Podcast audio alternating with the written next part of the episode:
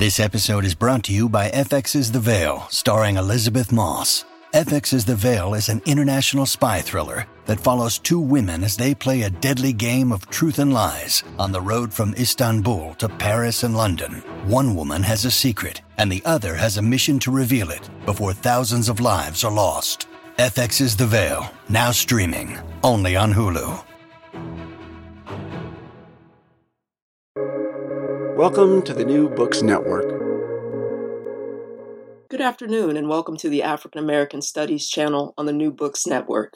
I'm very happy to be speaking with Dr. R. Edwards, an associate professor of English and the pres- presidential term chair in African American literature at Rutgers University. Dr. Dr. Edwards is the author of Char- Charisma and Fictions of Black Leadership, for which she received the MLA's William Sanders Scarborough Prize and she's also the editor of Keywords for African American Studies. Today, we're going to talk about her newest book, The Other Side of Terror Black Women and the Culture of U.S. Empire. Welcome, Dr. Edwards. Thank you. Thank you for having me. I'm, I'm excited to be in conversation. Please call me Erica also. Absolutely. So, Erica, to get us started, I wondered if you could tell us a bit about the book's ideation. Yeah, you mean like how I got started. How you got started? How you moved from talking about charismas and the fiction of leadership to Black women and the other mm-hmm. side of terror? Mm-hmm. So, generally speaking, I'm a scholar of, um, I'm a literary scholar of Black studies, which is to say, I approach questions of racial formation and power and questions about Black culture, Black survival through the lens of literary studies. Um, I also bring to this work a training in interdisciplinary comparative race studies and gender studies. And really, the graduate program that I went through was really more like a program in Marxist and post Marxist theory. Um, so, my entrance point into conversations about power and how power operates through categories of race and gender is expressive culture, which is to say, I take seriously the creative work that artists do, and particularly writers do, to make sense of the world and reimagine it. So, my first book, as you mentioned, Charisma and the Fictions of Black Leadership, was about the way that writers throughout the 20th century reimagined Black leadership and thought about it in ways that resisted what I think we could recognize as sort of central, a central defining imaginary for Black politics, which is the charismatic, the imaginary of charismatic leadership. So, what what troubled me by the time I finished that book was that it wasn't just that there was this ideal of charismatic leadership that was limiting for Black social movements or Black politics or even for literary history.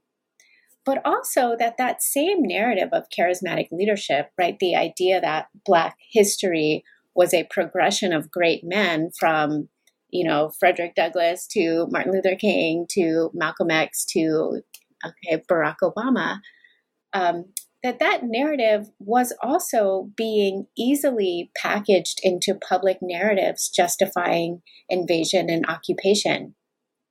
So I'm thinking back to Colin Powell making the case for war in Iraq or Barack Obama justifying border fortification while accepting the Nobel Peace Prize etc. So then I started asking questions about you know what we were to make of this shift in the articulation of power what were we going to make of it as literary critics and what were artists already making of it so i began with the the sort of what i thought was a um, sort of transparent, graspable question, which is how do we make sense of Black literary production, Black writing, but also Black culture more generally in a moment that has not only normalized, but also aestheticized or made beautiful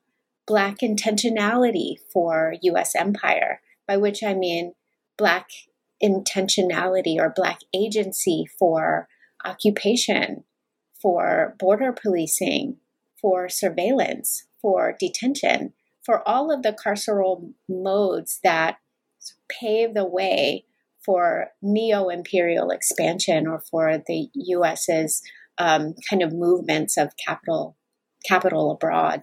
So that's sort of where I started. I'll say that there there was a turning point in this project, and that was somewhere around 2016, at a moment at which I expect many of us were going through um, turning points, right? So at at that point, the book was really about what most of the first half of this book is about, which is about this tension between American state politics and Black cultural production.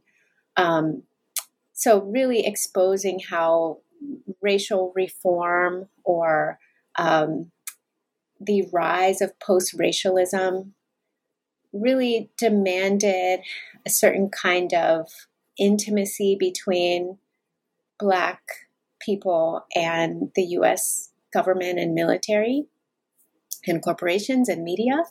Um, so that that was mostly what the book was about, and it became really important for me to not just talk about all of the ways that Black people and Black culture were being drawn into this relationship of intimacy with US empire. It became more urgent to tell a story about endurance, about crafting sort of temporary spaces of safety from below. Um, so I became much more interested in broadening the story I was telling about contemporary African American literature to include the ways that, in particular for me, radical Black feminist writers were already tracking, we could even say predicting the shift in power that I was studying.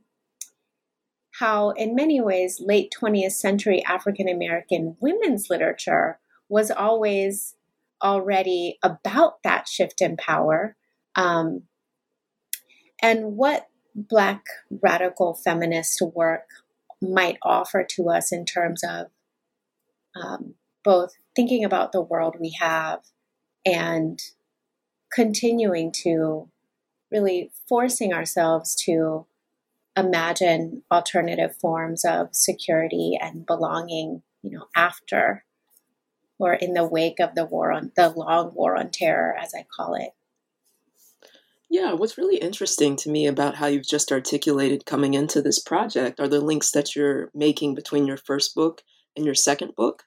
Um, I think when I first picked up your book, I would have guessed that this this book would seem like a departure from your last book, but you you seem to have talked about it as a continuation.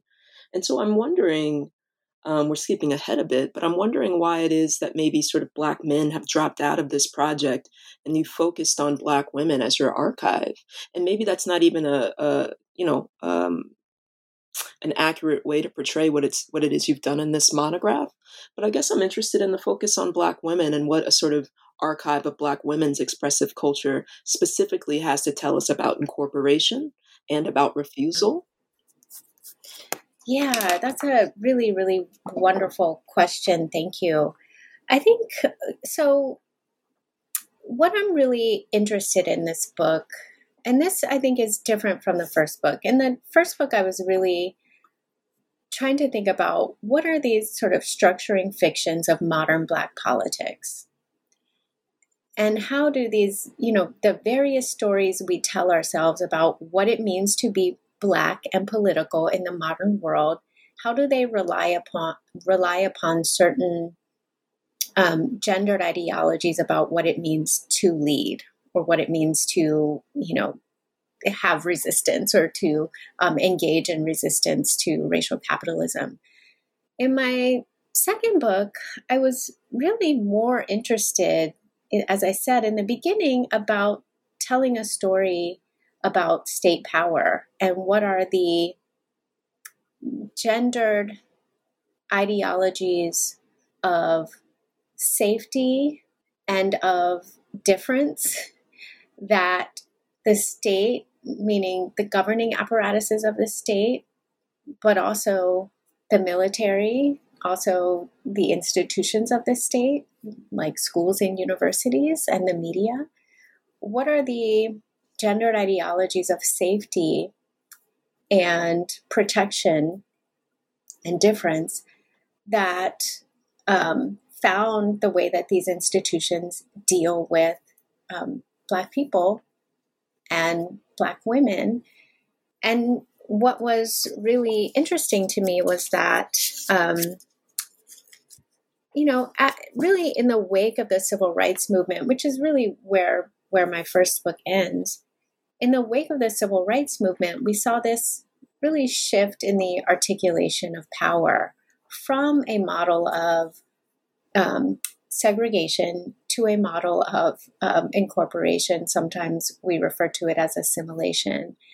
It's important to note that um, assimilation or incorporation wasn't just about the select, um, the sort of incorporation of a select few into the structures of power, right? It wasn't about this sort of selective model of co optation that, for example, chose the best and the brightest to, you know, integrate the CIA or the FBI.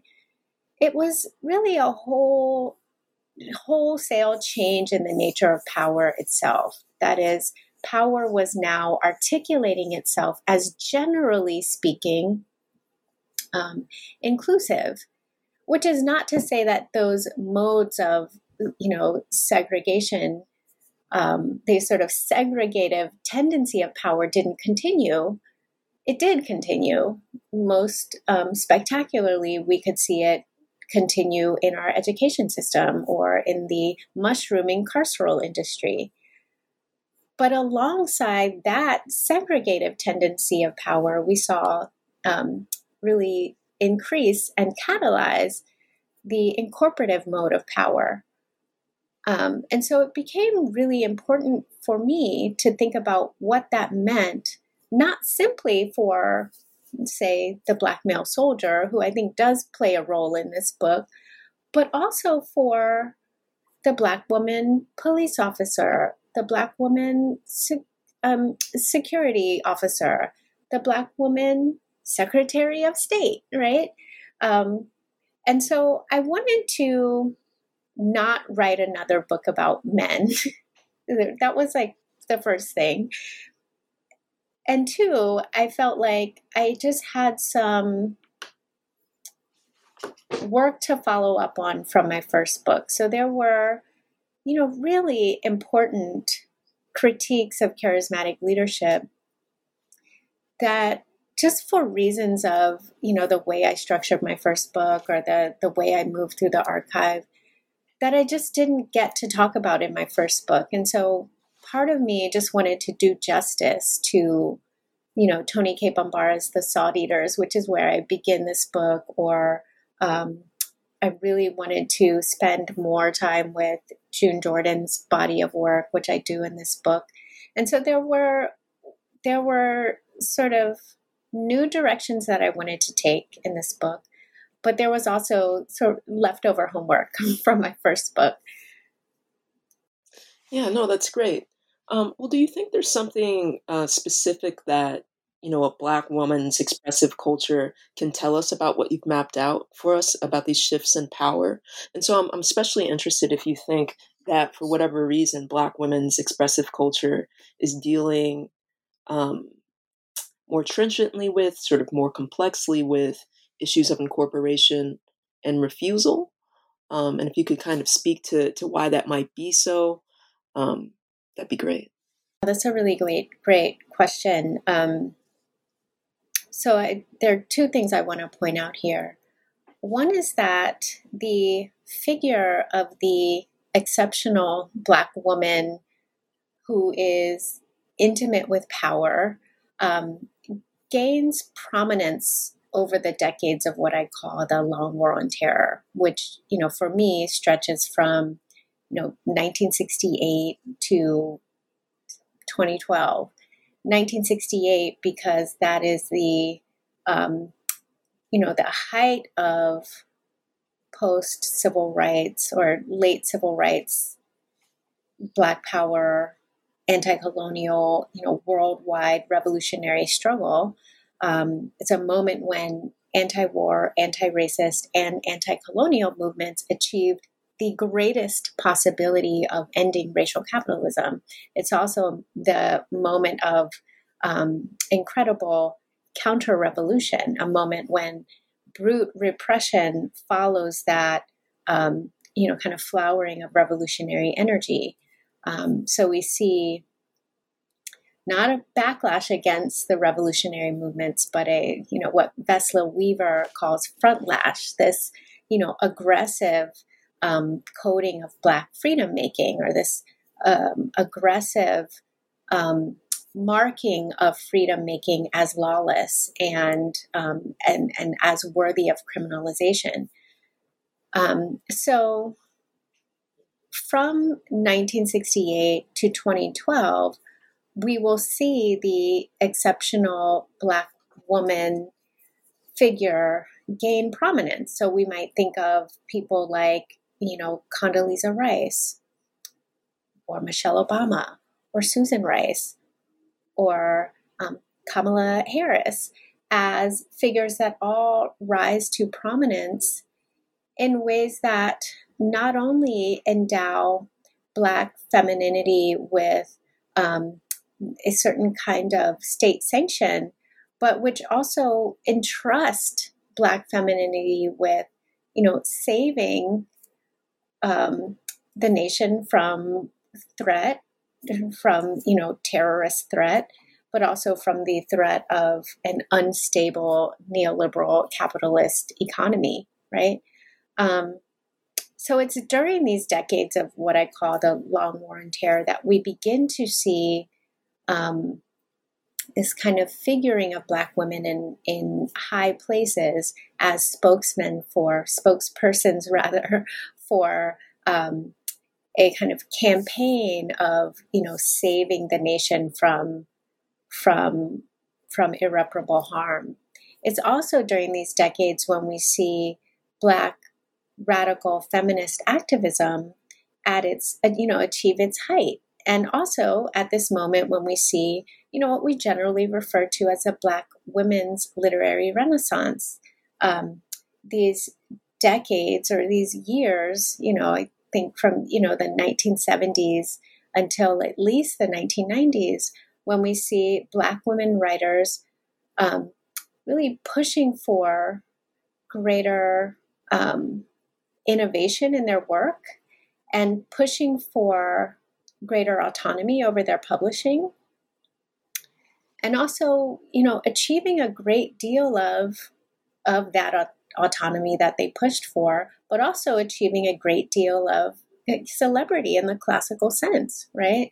Um, it's during these years that we will see um, um, works like The Color Purple or um, for color girls who have considered suicide when the rainbow is enough. Go from being is you know foundational black feminist texts that are theorizing what it means to be a black woman in the modern world to go on and become you know major film adaptations that are um, speaking to broad audiences um, and in many ways um, you know covering over the original stories of black feminine feminist endurance so it's important to revisit the archive of Black feminist writing over these decades to sort of notice the way that Black feminist writers were studying power and studying these sort of shifty moves of power, right? So I'm thinking about, um, you know, June Jordan asking, you know, June, Jordan, radical Black feminist poet, asking the question, thinking about the um, Sandinista villages in Nicaragua that were being bombed by US funded counterinsurgents. And Jordan asking, How many of these gentle people have I killed just by paying my taxes? Or I'm thinking about um, Paule Marshall writing in her memoir about being asked to join a State Department tour with Langston Hughes and then um, going to the State Department for her briefing, and they show her a you know a folder that contains documents showing that they've been tracking all of her activities. Um, and she agrees to go on the tour anyway. I mean, they they still want her to go on the tour, right? Um, and she speculates that going on a State Department tour um, as a representative of the United States, would allow um, the state to basically represent even critiques of itself as proof of its commitment to multiracial democracy. So she says something like Washington may well come out the winner every time I open my mouth. Right? But then she says, well, I'm, I decided to go anyway. I decided that I would make use of being used, right? So there are these moments in Black women's writing where you get this these glimpses into the way that Black women writers were making sense of a world that was using their work to make sense of itself. And they were theorizing the way that power was operating on racial gender difference and operating through racial t- gender difference. Um, yeah, that's a really sort of rich answer. You know, I had so many different thoughts over the course of it, and you even anticipated my next question, which is going to be about the long reach of incorporation, how diffuse and varied it is, right? And so, what it means to always fear that even radical action can be put to conservative use. And so, I wonder, it's an anxiety that I think many readers will have, you know, reading through your monograph, thinking through the years that you're examining and analyzing. Um, in the face of that, what lessons did you find as you were working on this book for dealing with the specter of incorporation, which seems to me to be always present, right? So, so, so, what lessons does Black feminism, Black expressive culture give us? And specifically, as you were working on this monograph, um, you already gave us the June Jordan example, but I'm curious if you could speak to um, some of the strategies for resisting an, an incorporation that seems to always be, you know, upon us.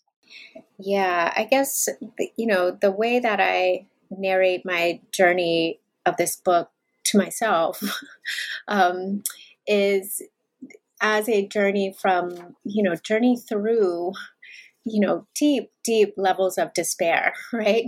um, and as a journey that really taught me a lot about the ways that writing served both as a basis for this incorporation that we've been talking about, the way that, you know, the sort of new US imperialism could make use of the work of, you know, even its most radical critics.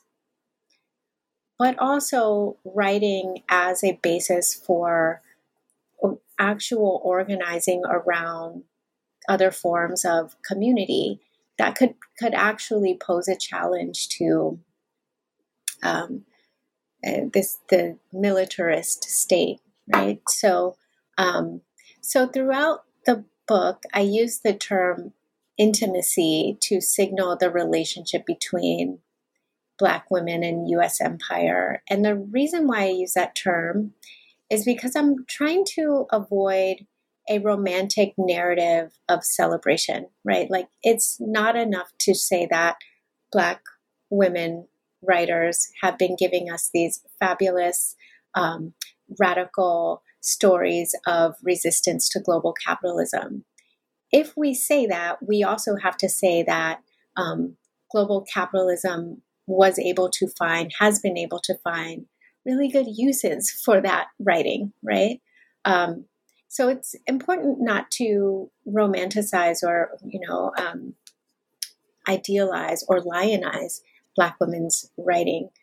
It's also important, I think, to avoid a um, sort of pessimist narrative of complicity and therefore damnation, right? Like it's not worth talking about cultural texts because they're, you know, um, always already implicated in the movements of, of global capital and the movements of, of the US military, etc. So I use the term intimacy because it emerges in feminist of color scholarship as a way to name, in the first place, the sort of reproductive relations of the the middle class home, right? Um, with its possessive individuals and its patriarchs and um, its monstrous forms of intimacy, right? Um, but it also has emerged, and I'm thinking here about Lisa Lowe's The Intimacies of Four Continents. It also has been a term that could name the division of the world processes um, into um, those that develop liberal subjects and um, those that are, you know, forgotten or cast off as failed or irrelevant because they don't produce value that's legible within modern classifications. So, thinking about intimacy as a term that can call our attention to the um, relationality that um, racial capitalism sort of thrusts us into. So, in that case, I use the term to signal how Black women's intimacy with empire makes the project of um, discerning between, you know, complicity and um, resistance really difficult and shaky, right? So, what that means is that or what that means for this analysis is that we pay really close attention to all the moments when um, when black women are called upon to perform fidelity to the nation state i'm thinking about um, this commercial that i write about in my book this advertisement for the military you know during the very unpopular war in iraq that features a black woman um, young black woman talking about how amazing it would become, how amazing it would be to be able to be a doctor and to go train in the military.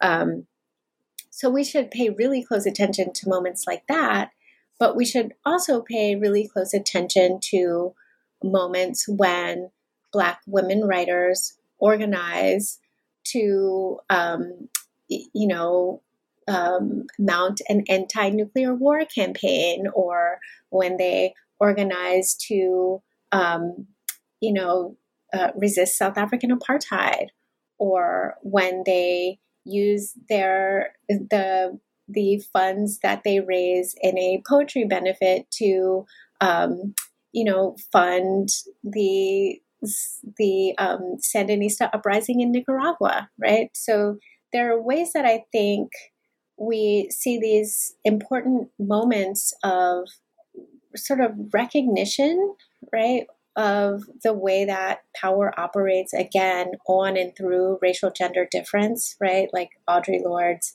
devastating 1983 poem Equal Opportunity, which is written in the aftermath of the Grenada invasion, in which she begins by calling out um, the fact that the Secretary of um, Defense and Equal Opportunity is a homegirl, she says, right?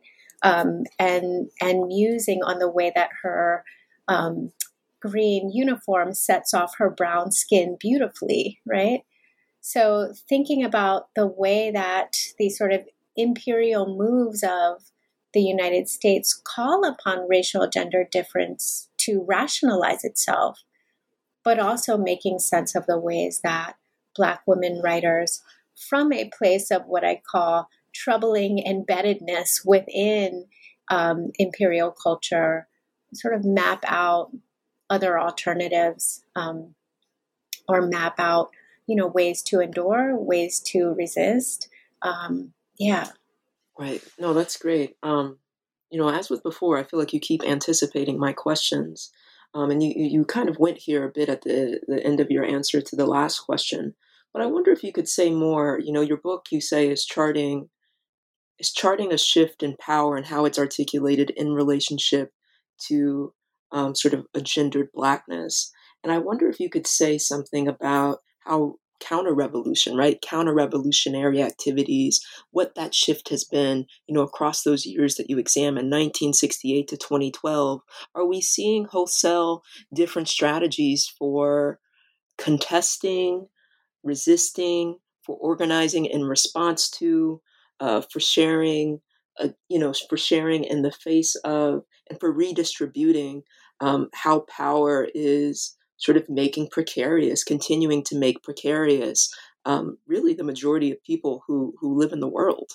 Um, and so I'm curious if you could if you could say a bit more. I know you've already talked about this a bit, but just to sort of draw out for us, you know, is there a corresponding shift in what sort of counter revolutionary behavior looks like, or has counter revolutionary behavior? I mean, I'd be interested to to hear whether or not you think it has really been um, captured or lessened uh, in its intensity because of how diffuse and um, gosh, really plastic uh, incorporation has become in the years that you're you're studying. Mm-hmm, mm-hmm. Yeah, that's a, a, a, really wonderful point and really good question. Um, there are two, I think, important modes to think about with respect to the the counter revolutionary operations of um, the US government and military um, and, and all of its attendant institutions, again, schools, media, etc. The one mode that we've talked a bit about is repression, right? Like after the worldwide revolutions of the of 1968, um, we saw power, and here I'm thinking specifically about police departments and mil- and military units really experiment with various modes of repression, and we saw them really collaborate. Really, um, militaries, the military units and police officers, that is, we saw them collaborate with different forms to experiment with different forms of repression, right? It's during this moment that we see, um, as Angela Davis writes in her writing about the, the rise of the prison industrial complex, it's during this era that we see the state institutionalize terror as a response to an unmanageable political economy, right? So as you know, global capitalism is both, you know, sees itself as ascendant and also is actually um, sort of in jeopardy. We also see a kind of um, use of, you know, military and carceral tactics as um, the kind of foundation of a repressive apparatus, right? So um, so there's, you know, COINTELPRO, right? There's the School of the Americas. There's um, the the militarized assaults on urban rebellions and Black Power, right? So there's all of that brute repression, but there's also the kind of um, suppression that takes place through these sort of seductive forms of solicitation, right? This is, um, you know, the kind of sanitization that Sylvia Wynter will come to write about, right? Um, so there's a kind of um, holding out the promise of success in corporate work, in education, in the military, in the social services, that these are all promises that um, are held out to those who would, you know, be activists or those who would dare challenge the hegemony of, of racial capitalism. So I think it's important to recognize that both of those modes have become more sophisticated, right? Like, um, you know, brute repression has become more sophisticated with um, advanced so called touchless um, technologies of war, and suppression has become more um, sophisticated because of the various ways, the various media through which we are now kind of called into, that we really call ourselves into um, success and, um, you know, deeper and deeper incorporation, right? Yeah, no, that's excellent. Um, I guess now I want to maybe take a step back and and just still thinking about these questions, but also thinking about sort of what it means to work across a period as long as the period you're covering, and to take on, um, you know, sort of sophisticated forms of power. I mean, you're really trying to grapple with state power and how it works at several different levels of society right? In your answer just now, you went from talking about, you know, this, this sort of the state, the US government, the military, and the police, to then talking about, you know, sort of culturally how we're hailed and seduced by um, promises of power. Um, and so I'm just, I'm curious about what it means to, one, take on a, a period as long as the one that you're, you're grappling with, but also what it means, like some of the challenges of, of taking on really thinking about how power is disseminated in this moment, basically at every level of society, with regard to basically um, repressing, su- repressing and suppressing um, radical, radical imagining, radical practices, radical organizing and collectivity. Um, I wonder if you could speak a bit about just maybe some of the challenges there for engaging in this kind of work. Right. Yeah. I I really appreciate that question. Um, what I'm trying to grapple with here are a number of different forms of power. Primarily, um, you know, as I said, I'm, I'm generally speaking someone who thinks larger questions of power through expressive text. So I'm mostly interested in like what is the story that power is telling about itself, and how can we track that through, for example, um, films or you know, um, mass media produced commercials or um, presidential speeches, right? But also, what are the stories that um, you know writers tell on smaller scales about how they understand how we might understand those larger operations of power. What is difficult about you know trying to write a book about you know what are all of the seductive stories that power tells itself and and tries to sell to us is that it can easily sort of sprawl across multiple sites. So i became really interested in lots of different moments right? Like the counter-revolutionary moment really anti-black power moment of 1968 but also the so called oil crisis of 1973, um, the Iran hostage crisis of 1979, Iran Contra, um, the, the um, counter revolution in Nicaragua. Um, Grenada in 1983, right? Uh, Panama in 1989, right? So we could we could think about a number of different sites of um, articulation of this new imperialism um, and precisely in the terms of, of military occupations and invasions. And we could also think about these as as many of these sites as um, sites of Black feminist, also Black feminist articulation or Black feminist intervention, right? And so, you know, um, one way that I tried to navigate the sprawl of the long war on terror was to follow the writers that I was working with.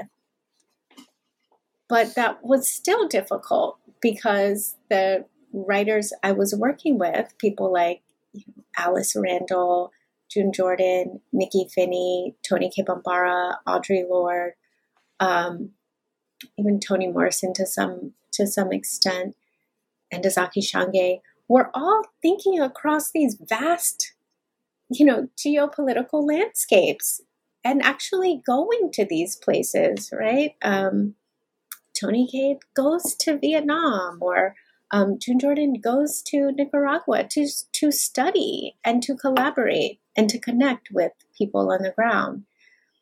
So I think what what I tried to do or how I managed the kind of geopolitical sprawl was to really try to tell stories about work that we hadn't really thought about before or hadn't thought about in this context, right? So, The Salt Eaters, for example, is Toni Cade Bambara's 1980 novel that we have spent a lot of time in Black feminist studies, in Black literary studies, thinking about, but maybe not thinking about as a novel that was thinking through this situation of Black women at the center of a new imaginary of power, and also um,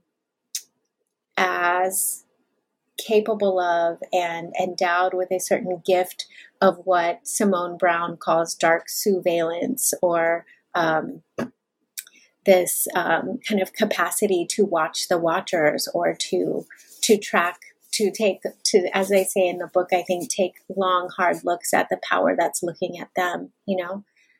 So thinking about you know work that we had read before in different terms or in, in, in a different conversation and also trying to think about work that we hadn't read before hadn't really been able to talk about before, like June Jordan's unpublished play about police violence, um, or um, you know, a book that we had hardly ever talked about before is um, Gloria Naylor's novel. Well, her sorry, fictionalized memoir, 1996, a memoir about her being followed and tracked and experimented on by the NSA, right?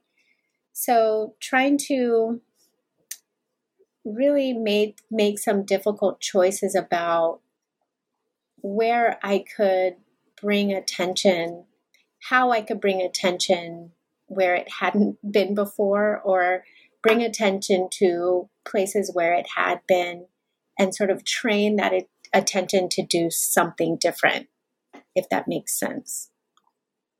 Yeah, that makes a great deal of sense. You know, I'm grateful for you sharing, you know, how you see this book intervening in conversations around the expression of power, but also you really sort of saying that you're staking out ground um, in liter- ongoing literary discussions that have left out certain books, that there are certain conversations that we haven't been having vis-a-vis Black women's expressive culture.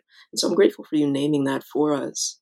Following that, I'm curious if you could tell us then about um, the organization of the book, right? It's sort of divided into two parts, and I wonder how you see those two parts working in tandem to really, um, yeah, to really communicate something about Black women's sort of embeddedness in empire.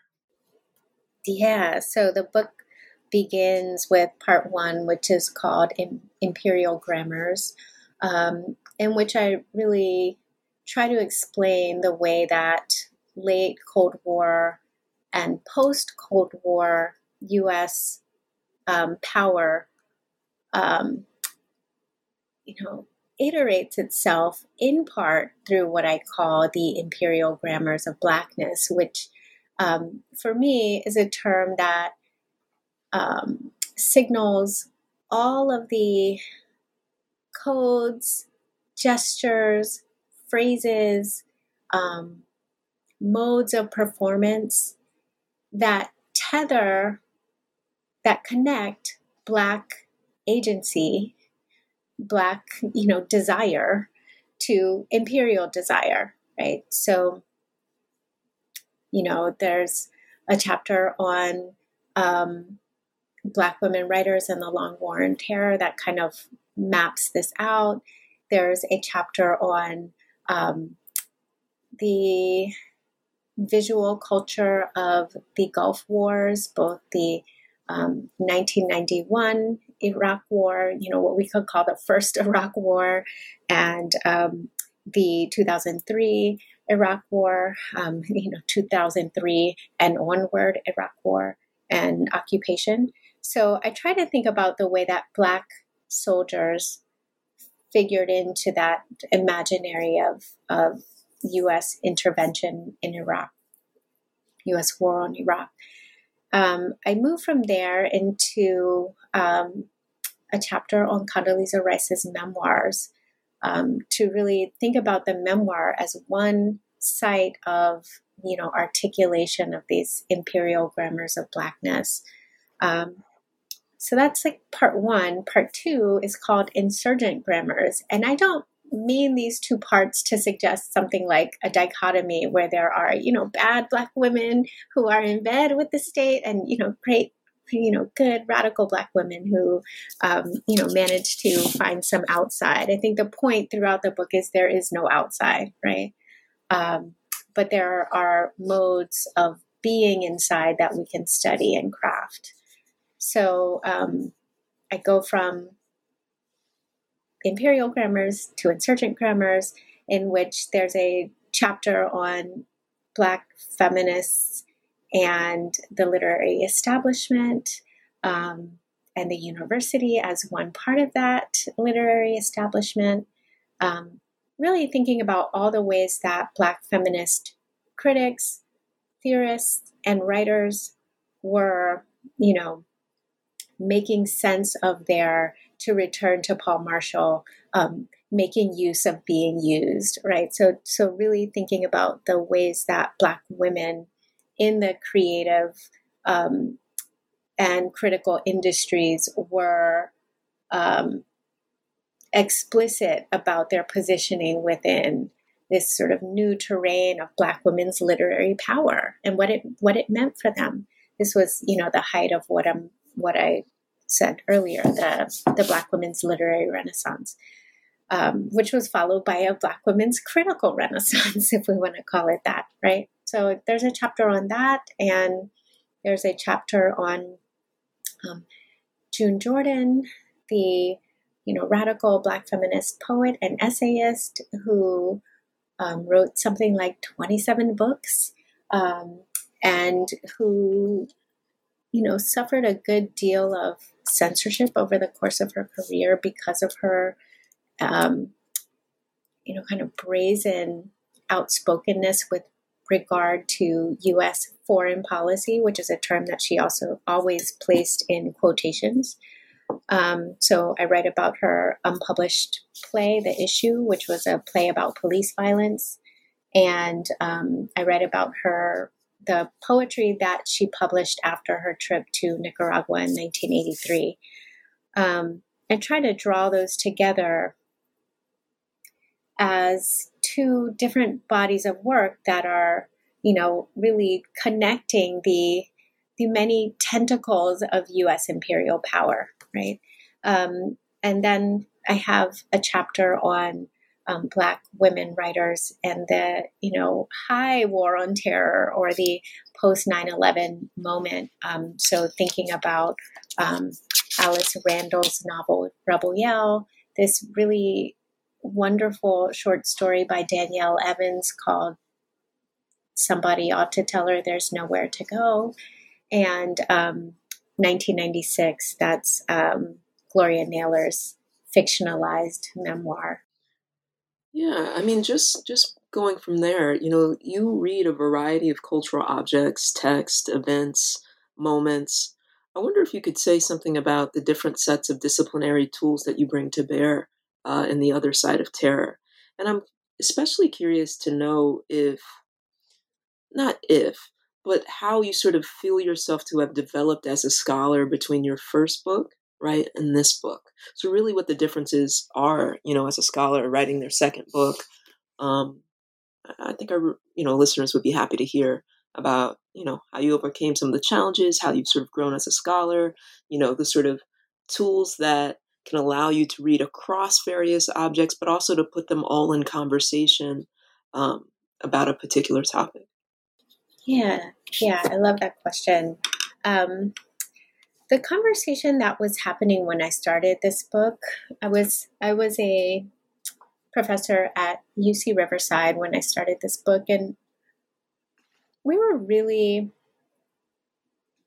engaged in a cross disciplinary, anti disciplinary conversation on critical ethnic studies, right? And trying to think about the ways that the genocidal motives and operations of US power really demanded that we have critical methodologies that were attentive to the relationships between um, these genocidal operations of power in different sites, right? So, not thinking um, about coalition based on similarity, but thinking about solidarity based on you know relationality. So I was, you know, really trying to train myself to be able to talk about these various modes of power that were operating throughout the long war on terror, which meant not only, um, you know, sort of studying closely the accounts of, say, Black feminist historians about the rise of the carceral industry. I think that was, you know, key. But it also meant studying, um, really learning a whole language and history of um, of the United States imperial management of um, its, you know, sort of client states in the Middle East. So, really trying to develop a language in critical Middle East and North African studies. Um, so, I think that those those were my two big kind of places.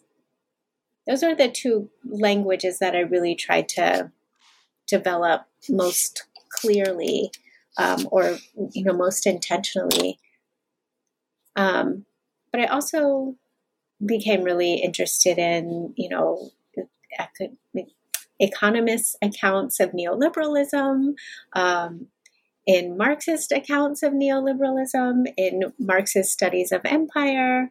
Um, and so I think just, you know, having a broad range of um, critical languages that I was trying to become fluent in meant that this was just a longer project than I thought it was going to be when I started.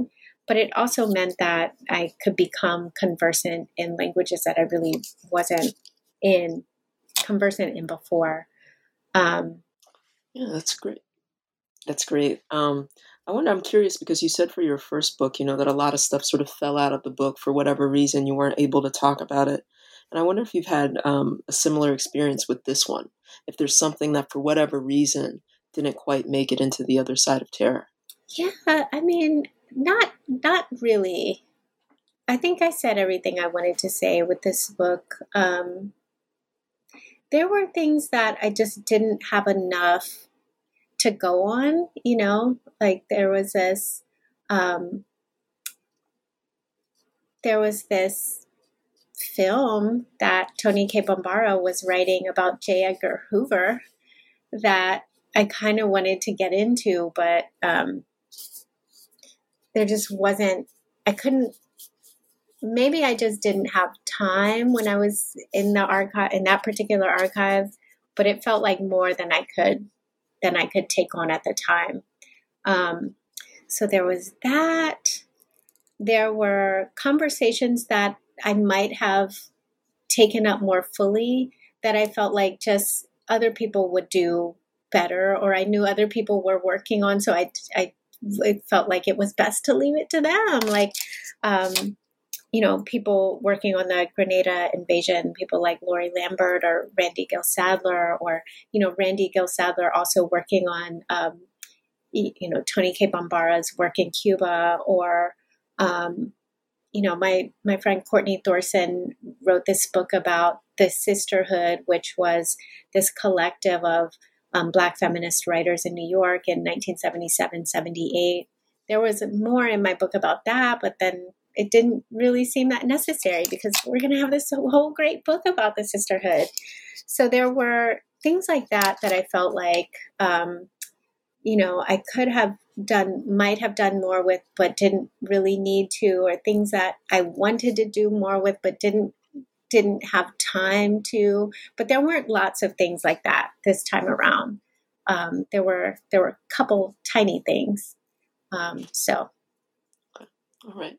I have two more questions. Um, so the penultimate question is, what do you want readers to take away from the other side of terror? Right? If nothing else, if people are looking to pick up this book, why should they pick it up, and what should they be taking away after they do? Yeah, I think I would go back to what I said before, right? Which is that uh, what I want is for us to be attentive to all the ways that we're probably more inside of power than we think we are often. To resist the seduction of outsideness, but also to recognize that there are lots of different ways to be inside. To recognize that one of the gifts that we get from contemporary Black feminist writing is this.